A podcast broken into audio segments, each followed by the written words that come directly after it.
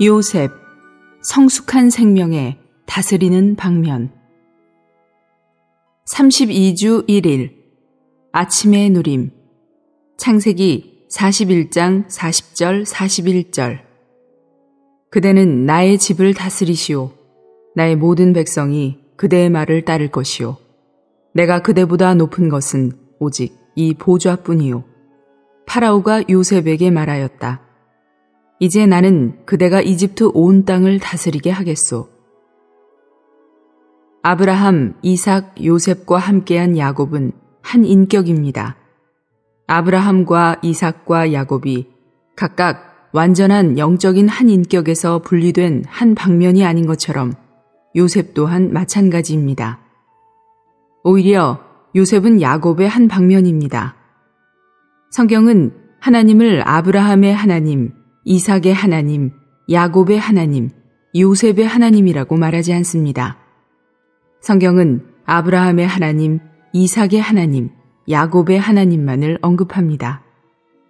그러나 우리는 성숙의 단계에 이른 야곱에 이를 때 성숙한 생명에 통치하는 방면이 있음을 봅니다.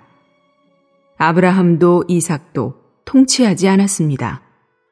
그러나 요셉은 야곱을 대표하여 통치하였습니다.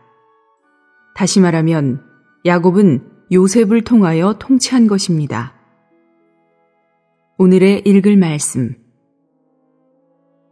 창세기의 마지막 몇 개의 장에서 우리는 하나님의 형상을 표현하고 하나님의 통치권을 행사하는 이스라엘을 봅니다.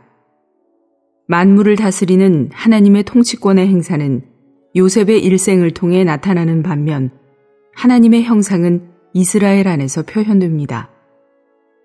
하나님의 형상을 표현하고 하나님의 통치권을 행사하는 두 방면은 한 사람 안에서 발견되어야 합니다. 그러므로 우리는 요셉의 일생에서 발견되는 것을 성숙한 이스라엘의 통치 방면이라고 말할 수 있습니다.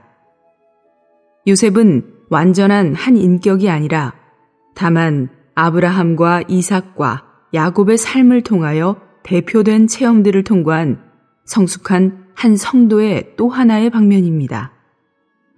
이 모든 체험들을 통과한 후에 성숙한 성도는 오직 그리스도로만 조성된 방면을 갖게 됩니다. 요셉은 성숙한 성도의 이 조성된 방면을 대표합니다. 우리 각자 안에는 그리스도로 조성된 부분이 있습니다. 비록 여러분이 방금 거듭났다 할지라도 여러분의 한 부분인 거듭난 영은 그리스도로 조성되었습니다. 이것은 여러분 안에 있는 그리스도의 조성의 시작입니다. 그리스도로 조성되는 과정은 여러분 안에서 통치 방면이 나오는 그 절정에 이르기까지 계속될 것입니다. 요셉은 성숙한 생명에 통치하는 방면을 대표합니다. 이렇게 통치하는 방면을 대표하는 요셉은 그리스도를 예표합니다.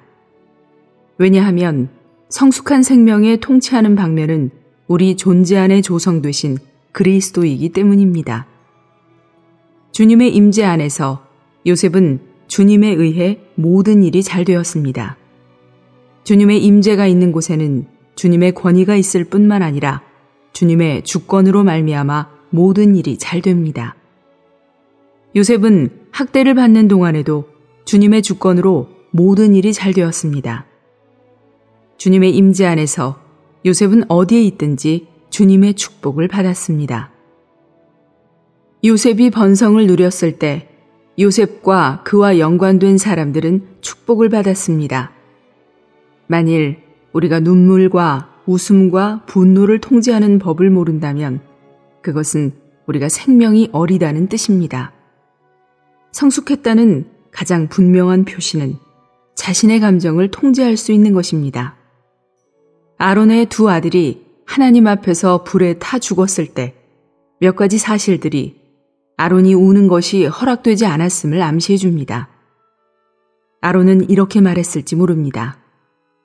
나의 두 아들이 방금 내 눈앞에서 죽었는데 당신은 나에게 울지 말라고 하십니다. 모세, 당신은 사람도 아닙니다. 모세와 아론은 둘 다 주님의 임재 안에 있었습니다. 모세는 그의 형에 대한 연민의 느낌을 통제할 수 있었기 때문에 하나님의 임재 안에서 그분을 섬길 수 있었습니다. 아론은 모세의 말을 받았습니다.